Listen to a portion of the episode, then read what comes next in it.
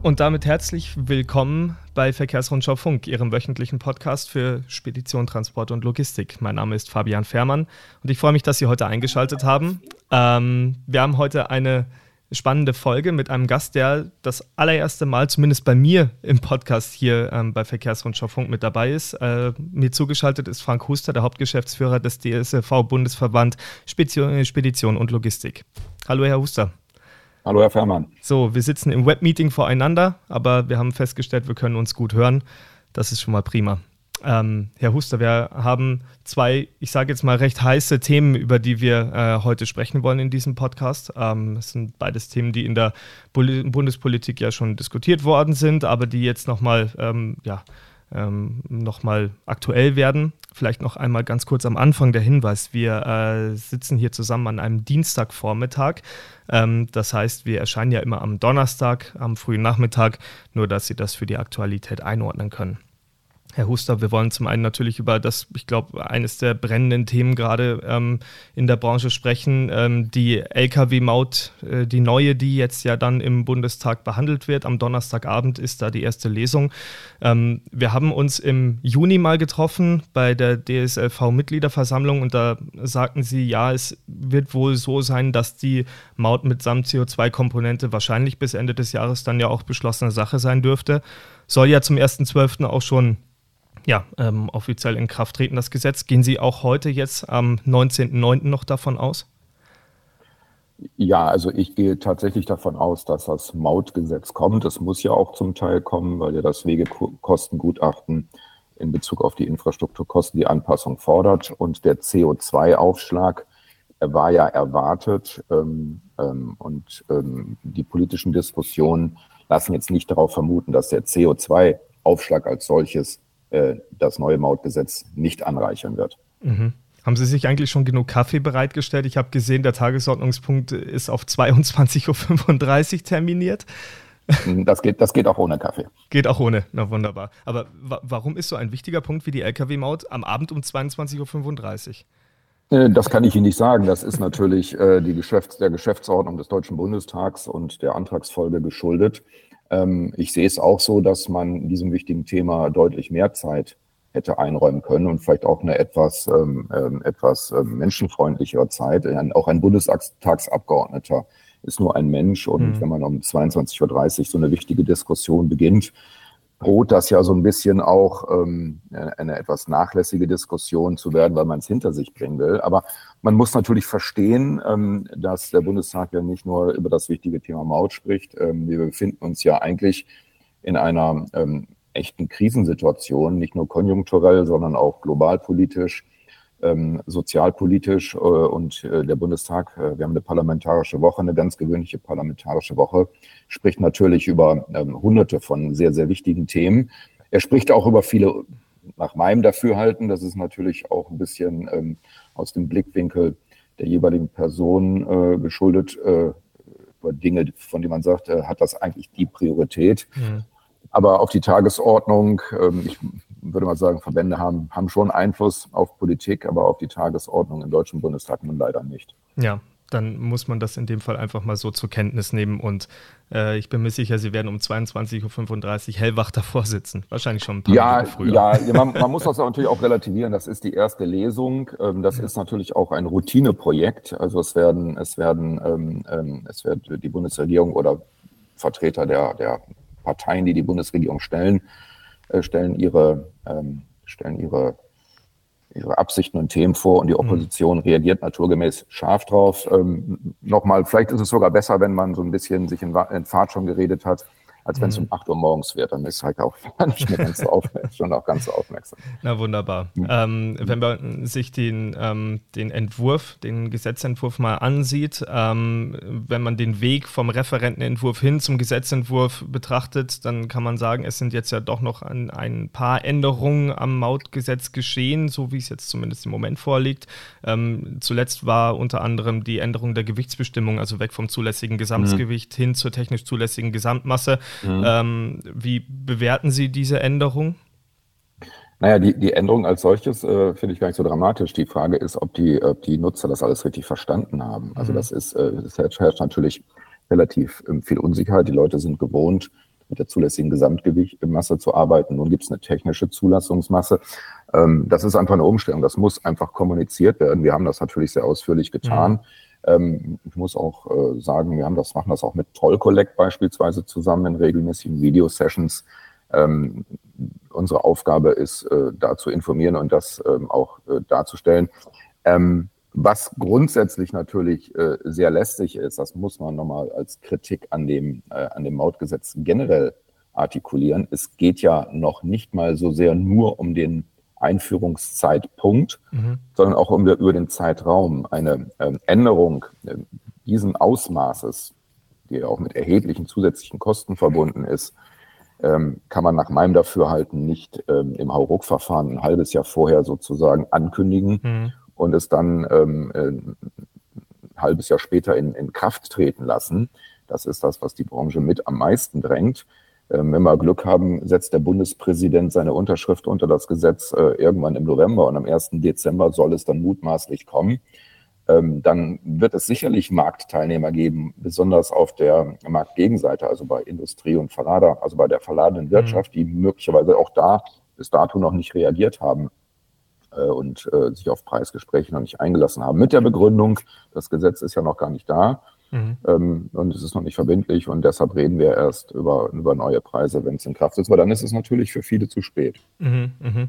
Und dieses... Dieses Hauruck-Verfahren, so wie Sie es gerade beschrieben haben, womit erklären Sie sich das? Ist das wirklich nur, um die Versprechen aus dem äh, Koalitionsvertrag einzuhalten, dass man das unbedingt im Jahr zweitausenddreiundzwanzig noch abgehandelt haben möchte? Offensichtlich ja. Ne? Also es, äh, die, die Bundesregierung, äh, die Ampelkoalition ist ja ein bunter Haufen mit, mit sehr äh, auseinanderliegenden Interessen. Mhm. Und da ist es klar, dass einige drauf pochen, zu sagen, wir müssen das jetzt machen. Was, was wirklich, was wirklich dabei stört, ist, dass man einfach die Zeichen der Zeit nicht erkannt hat. Also ich möchte das nochmal ausdrücklich betonen. Wir haben zum C O zwei Preis ja auch gar kein gespaltenes Verhältnis. Vom Grundsatz ist das ja auch ein richtiger Weg, C O zwei Emissionen zu bepreisen und daraus eine Marktwirkung zu erzeugen. Aber Politik muss natürlich auch äh, die Rahmenbedingungen und die Welt außerhalb der Maut ähm, äh, verstehen. Also wir haben jetzt, ich habe es eingangs gesagt, eine sehr schwierige konjunkturelle Situation. Mhm. Ähm, in, äh, Industrie und Handel ähm, glänzen jetzt auch nicht mit, mit großen Import-, Export- und Absatzzahlen. Äh, das heißt, der Kostendruck auf die verladene Wirtschaft wächst ja nun auch durch auch hohe Energiepreise und, äh, und, und hohe, generell hohe Produktionskosten, wie in der Logistik im Übrigen auch. Mhm. Und dadurch kriegen die Einkäufer auch wieder breitere Schultern und es wird nicht mehr einfach eine, eine Kostenerhöhung oder eine Preiserhöhung in der Logistik durchgewunken, sondern es finden halt starke Verhandlungen statt. Und da hat ähm, Politik, wie ich sagte, die Zeichen der Zeit einfach nicht erkannt. Das äh, Thema kommt einfach zur falschen Zeit. Ähm, es ist einfach der Zeitpunkt und die Wucht, mit der die Maut jetzt kommt, die die, die Wirtschaft belasten wird. Mhm, mh. Jetzt ist es so, als wir uns im Juni darüber unterhalten hatten, hatten Sie schon angekündigt, dass Sie sich die ein oder andere Änderung zumindest am Mautgesetz wünschen würden seitens des D S L V. Sie sind jetzt ja auch als äh, am kommenden Montag als Sachverständiger äh, in der öffentlichen Aushör- äh, Anhörung im äh, Verkehrsausschuss vertreten. Was wollen Sie dem Ausschuss dort mit auf den Weg geben? Naja, es gibt tatsächlich einige Punkte, die wir auch schon im Vorfeld artikuliert haben und die ich dort nochmal als Kritikpunkt äh, ansetzen will. Über den Zeitpunkt des Inkrafttretens haben wir bereits besprochen. Mhm. Ähm, sinnvoller wäre es tatsächlich, das erst zum ersten Januar zweitausendfünfundzwanzig zu machen. Auch in Österreich hat man verstanden, dass Inflation die Wirtschaft drückt und wird dort auch mit Mautänderungen zu einem späteren Zeitpunkt ähm, kommen. Auch wenn, das muss man natürlich auch zum Verständnis, die C O zwei Maut ist ja keine nationale Erfindung, sondern sie ist ja Bestandteil der Euro-Vignetten-Richtlinie. Mhm. Also es, es muss gemacht werden, um E U-rechtskonform zu sein, aber die Euro-Vignetten-Richtlinie ähm, trifft ja keine Aussage zum, zum, also zum Zeitpunkt. Mhm. Es gibt einen spätesten Zeitpunkt, zu dem man einführen muss und da wäre es natürlich, also das, das werden wir natürlich äh, nochmal anbringen. Ähm, die Hoffnung wäre zumindest, dass es auf den ersten Januar zweitausendvierundzwanzig noch verschoben wird, aber mhm. da gibt es natürlich auch... Ähm, die Bedenken des Bundesfinanzministers, der diese, der den, der den Dezember auch unbedingt braucht, um das äh, Mautdesaster, das mhm. Pkw-Maut-Desaster, also die Vergleichszahlung zu finanzieren. Das, das wäre natürlich eine Forderung. Dann haben wir setzen wir uns dringend dafür rein. Und da gibt es auch zusätzlich immer mehr Verständnis in der Politik. Ich war gestern auch auf einem parlamentarischen Abend der D E N A.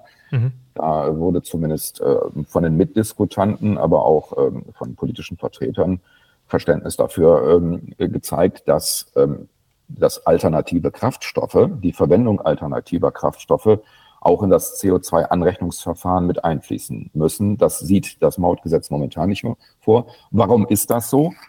Ähm, ähm, am Ende des Tages geht es darum, C O zwei einzusparen und ein Incentive für diejenigen zu bieten, die, die dies tun. Und mhm. wenn man mit einem Verbrennungsmotor unter Nutzung alternativer Kraftstoffe diesem Ziel sich nähert, ich sage bewusst nähert, ähm, man kann Einsparungen zwischen siebzig und neunzig Prozent mit H V O hundert, Bio-L N G, Bio-C N G mhm. erreichen, dann gibt es überhaupt gar, keine, gar keinen Grund, gar keinen sachlichen Grund, warum das nicht auch belohnt werden do- sollte mhm. durch eine Absenkung der ähm, hohen Mautsätze. Ähm, da, damit ist natürlich einher, das ist jetzt nicht unbedingt äh, zwingend eine Änderung des Mautgesetzes, aber damit geht natürlich einher eine Frage, wie das geschehen kann. Und äh, nach unserer Auffassung äh, könnte man das durch eine Absetzung, Absenkung des Steuersatzes machen. Mhm. Das ist aber dann eine Folgewirkung, das muss das Parlament auch begreifen, dass das sozusagen ein Junktim ist. Mhm. Und ein, ein weiterer wichtiger Punkt ist natürlich die Frage der Mehrfachanlastung von C O zwei Preisen. Mhm. Ähm, wir reden ja nicht nur über zweihundert Euro pro Tonne, wir reden über zweihundertvierzig Euro pro Tonne. Mhm. Denn zweihundert Euro pro Tonne sollen, sollen so doll durch die Maut angelastet werden. Und ähm, weitere vierzig Euro, ähm, auf weitere vierzig Euro wird der, wird der Preis aus dem nationalen Brennstoffemissionshandel, also der, die Erhöhung mhm. des Kraftstoffpreises direkt an der Tankstelle, erhöht jetzt in Summe zweihundertvierzig Euro. Und das ist ein Batzen. Und ich halte es ähm, nicht nur für unredlich, wenn, wenn, ähm, wenn der Staat für die Emission oder für, ein, ja, für die Emission eines, eines, einer CO, gewissen C O zwei Menge Eine, eine doppelte Bepreisung, also eine doppelte er- Abgabe erhebt. Ja. Ähm, das ist auch bis hin zu verfassungsrechtlichen Bedenken. Das äh, gibt ja schon ein Gutachten, das das auch offensichtlich ermittelt hat, ein Rechtsgutachten einer Anwaltskanzlei. Mhm. Ähm, und da müsste man mal die Frage stellen, ob, ob man sich das wirklich antun will und vielleicht irgendjemand dann, äh, dann vielleicht auch eine Verfassungsbeschwerde erhebt. Mhm. Und das Ganze wieder rückgängig gemacht werden soll. Das wäre schon gut, wenn Politik sich da vorher Gedanken drüber macht, bevor, bevor man einfach lapidar sagt, wir wissen nicht, wie wir es auflösen können. Mhm. Ich habe da eine ganz klare Antwort drauf, ja. ähm, äh, wie man es auflösen kann. Wir haben zwei konkurrierende Gesetze und eins von beiden muss man sein lassen. Dann hat man keine Doppelbelastung. Punkt, Ende, ja, aus. Also, ja. Ob das po- politisch opportun ist, sage ich mal, zu bezweifeln. Sie ähm haben ja in den letzten Monaten ähm, mit der aktuellen Regierung schon ein bisschen Erfahrung sammeln können. Was sagt Ihre Erfahrung, das Bauchgefühl? Haben Sie Chancen, da noch was zu, zu reißen? Am also es ist, insofern ganz, es ist insofern ganz bemerkenswert. Ich meine, die Fronten sind ja eigentlich geklärt und man kann das ja ruhig auch namentlich benennen. Das sind natürlich Bündnis neunzig die Grünen, die da einen hohen Wert drauf legen, indem sie den, den Straßengüterverkehr einfach belasten wollen, um die, um die Schiene zu stärken. Mhm. Das, das Ziel, die Schiene zu stärken, die, das teilen wir uneingeschränkt. Also dass die wirklichen, die, das Managementversagen und das politische Versagen der vergangenen Jahre, was die Schiene angeht, das muss nun geheilt werden. Und ich mhm. habe... Ähm, nehme auch Bundesverkehrsminister Wissing ab, dass er das mit Hochdruck tut. Und ich finde es auch richtig, dass es getan wird. Wir haben uns ja auch im Masterplan Schienengüterverkehr sehr aktiv beteiligt und wollen auch den Anteil, der momentan so bei dreißig Prozent unserer Unternehmen befrachten, die Schiene strebt. Der sollte mhm. deutlich höher werden. Das ist überhaupt keine Frage. Und die Firmen wollen es, die Unternehmen wollen es ja auch. Mhm. Ähm, aber dass dafür gigantische Mittel äh, notwendig sind, äh, in Milliardenhöhe, das ist auch offensichtlich. Die Frage ist, ähm, wo die Quelle, wo die Quelle ist. Und da ist man... Ähm, vornehmlich ich sag mal, bei den Grünen der Auffassung, dass das natürlich nur durch eine Bepreisung des Straßengüterverkehrs geht. Mhm. Ähm, ähm, und ähm, da gäbe es natürlich auch andere Möglichkeiten. Und die Bundesregierung, und das war ja Ihre Frage, regiert aber offensichtlich nur noch über Deals. Das ist das Schwierige. Mhm. Also gibst du mir was? Das ist natürlich in, in, einer, also in einer Kompromisswelt, in der wir leben, muss man natürlich immer ein Geben und Nehmen. Aber ähm, es gibt teilweise politische Blockadepositionen, die völlig un überhaupt nicht nachvollziehbar sind. Das kann ich mhm. an zwei Beispielen festmachen.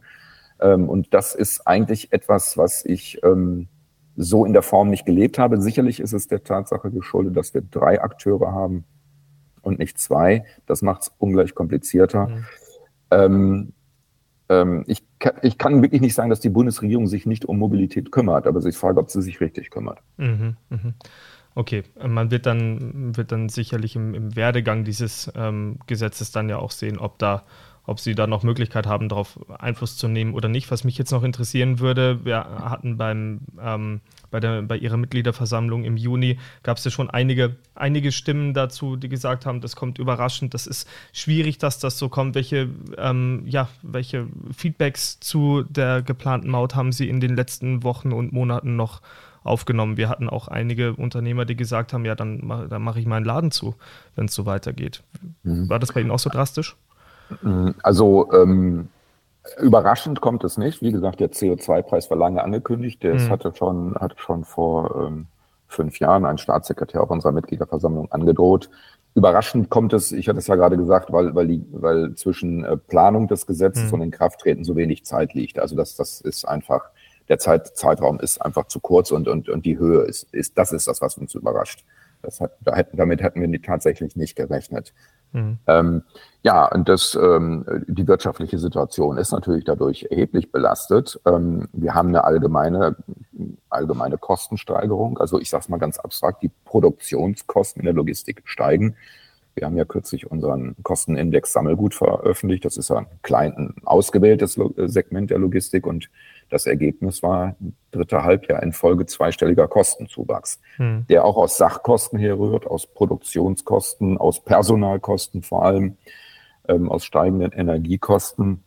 Man darf auch eines nicht übersehen, die Kapitalbeschaffungskosten steigen mhm. ja auch. Also Zinsniveau steigt, das heißt, wer heute investiert und äh, dafür einen Kredit braucht, muss deutlich mehr hinlegen, als wir das aus einer sicherlich sehr, sehr äh, bequemen Situation mit einer nahezu Nullzinspolitik in der Vergangenheit hatten.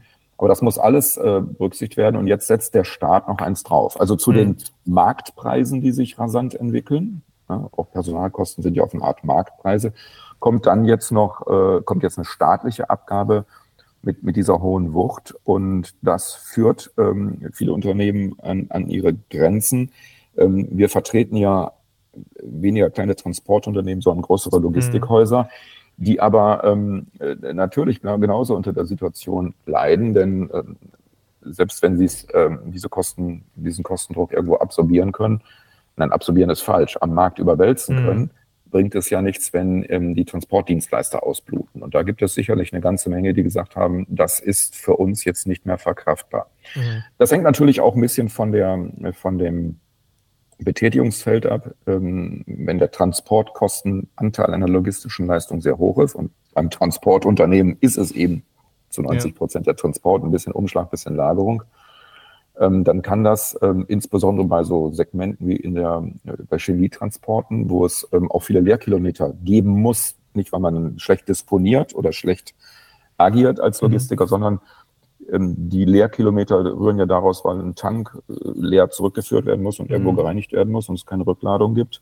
Dann ähm, ist das ein Batzen, weil, wie gesagt, ähm, die verladene Wirtschaft äh, sehr, sehr viel kostensensibler geworden ist als mhm. in den Corona-Zeiten, wo man, ich sag mal, fast zu jedem Preis eine Lieferkette noch aufrechterhalten hat. Mhm. Jetzt gab es kürzlich ähm, seitens äh, des Deutschen Gewerkschaftsbunds und Verdi äh, zusätzlich noch die Forderung einer Sozialmaut, also ein Cent pro gefahrenem Kilometer, der dann hinterher im Umkehrschluss für die L K W-Fahrerschaft investiert wird. Was haben Sie sich gedacht, als Sie diese Forderung gelesen haben? Ja, das ist die Frage, wie man es tituliert. Also eines ist klar, mit dem Aufknacken des Finanzierungskreislaufs Straße gehen natürlich auch ähm, Mittel verloren, die man in den Aufbau von äh, beispielsweise Parkplatzinfrastrukturen hätte investieren können. Also das, äh, die Situation, die die Gewerkschaft dort moniert, ist ja auch die, dass die Unterwegsbedingungen so schlecht sind. Mhm. Das ist so. Ähm, und äh, da kann der Staat natürlich was tun, indem er äh, Parkplätze ertüchtigt und da eine, eine Infrastruktur schafft. Nun spricht ähm, die Gewerkschaft von einer kostenlos zu nutzenden Infrastruktur.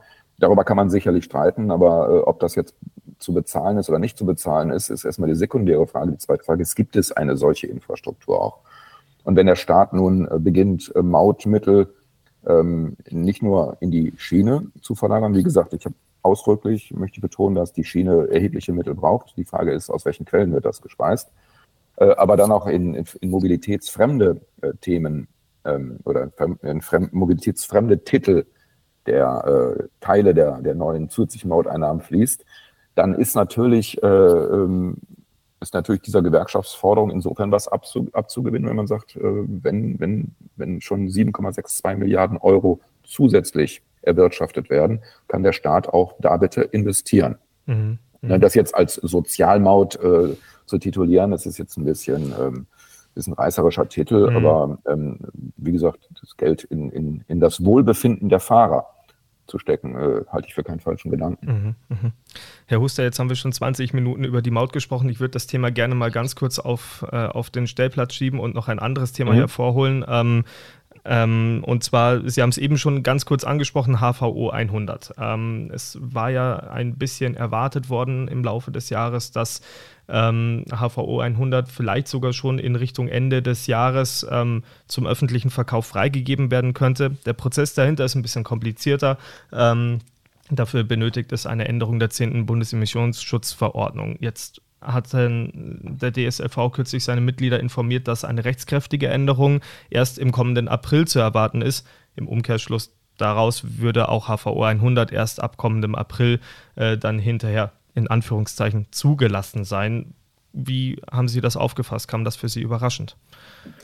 Ähm, ja, ja, ja, also schon. Also es gibt ja nun der, der wie soll ich sagen, der, der Widerstand, der mutmaßlich aus dem Bundesumweltministerium kam, scheint ja nun gebrochen, aber ähm, nun gibt es formale Bedenken, hm. die noch erhoben werden. Und das ist ein, eine sehr unschöne Situation und auch eine nicht nachvollziehbare Situation. Ich habe es ja im Kontext mit der Maut gerade angesprochen. Es gibt ja Möglichkeiten, sehr rasch zu einer C O zwei Minderung zu kommen. Also das, mhm. dieses H V O hundert äh, ist ein Beitrag. Man kann das sehr schnell einsetzen. Es gibt gar keinen Umrüstaufwand für Tankstellen. Es gibt keinen Umrüstaufwand für die Fahrzeuge selber. Man kann es in Verbrennungsmotoren ähm, einsetzen. Das heißt, wir könnten heute schon signifikant dazu beitragen. Äh, aber nun äh, ist das äh, parteipolitische Gezerre in der Ampel, hat dazu geführt, dass es offensichtlich erst im April kommt. Und das ist das, was ich meinte mit dieser Taktiererei, die eigentlich am Ziel völlig vorbeiführt. Wenn man ernsthaft Klimaschutz betreiben will, sollte man die niedrig hängenden Früchte auch ernten. Mhm. Und H V O hundert ist eine niedrig hängende Frucht. Extrem niedrig hängend. Mhm, mh. Man tritt fast drauf, wenn ich das so sagen darf. Dann wäre sie kaputt, das ist auch nicht schlecht. Nein, nein, nein, haben Sie recht. Nicht gut. Da haben Sie recht. Ähm, aber genau, die, die, die Ursache dessen ist ja, dass, ähm, dass die zehnte Bundesemissionsschutzverordnung, so heißt es zumindest, ähm, an zwei Gesetze gekoppelt wird, das saubere Fahrzeugegesetz und die AFIR auf E U-Ebene. Warum, können Sie sich erklären, warum die überhaupt an diese zwei Gesetze gekoppelt werden muss? Nein, kann ich Ihnen nicht erklären. Okay. Kann ich nicht. Ja. Das ist für mich, ist für mich unverständlich. Also das, das ähm, saubere Fahrzeugegesetz ähm, ist ja ein Gesetz, das die Beschaffung des, der öffentlichen Hand äh, und die Investitionen in, in, in eigene Fahrzeuge der öffentlichen Hand regelt. Mhm. Und das zu koppeln ist sachlich unbegründet mhm. und ist wahrscheinlich wiederum ein, ein Deal. Okay. Zwischen Parteien. Okay. Dem, einem, ja, einem Deal, der zwischen Parteien geschuldet. Mm-hmm. Okay. Gut, wir werden sehen, wie sich das Thema weiterentwickelt. Vielleicht da noch ein, ein kleiner Hinweis dazu. Ähm, die Verkehrsrundschau hat äh, ein Webinar aufgestellt. Da ist auch der D S L V mit Herrn Brück mit vertreten zum Thema H V O hundert. Das findet ähm, von uns ausgesprochen, Herr Huster, am morgigen Mittwoch statt. Das heißt, wenn der Podcast draußen ist, dann ist das Webinar zwar schon vorbei, allerdings ist es auf der Homepage zumindest noch kostenfrei einsehbar. Also da gibt es dann auch einige Informationen ähm, zu diesem Thema. Genau, äh, Herr Huster, ich glaube, wir haben einige wichtige Punkte jetzt angesprochen. Ähm, ich würde sagen, wir belassen es jetzt erstmal dabei. Sie haben sicherlich für Donnerstagabend noch einiges vorzubereiten und ganz besonders für Montag. Ähm, deswegen würde ich mich ganz herzlich bei Ihnen für die Zeit bedanken. Schön, dass Sie im Podcast mit dabei waren. Und dann hört man sich sicherlich vielleicht auch hier im Podcast noch ein weiteres Mal wieder. Ja, sehr gerne, Herr Faehrmann. Vielen Dank für die Einladung.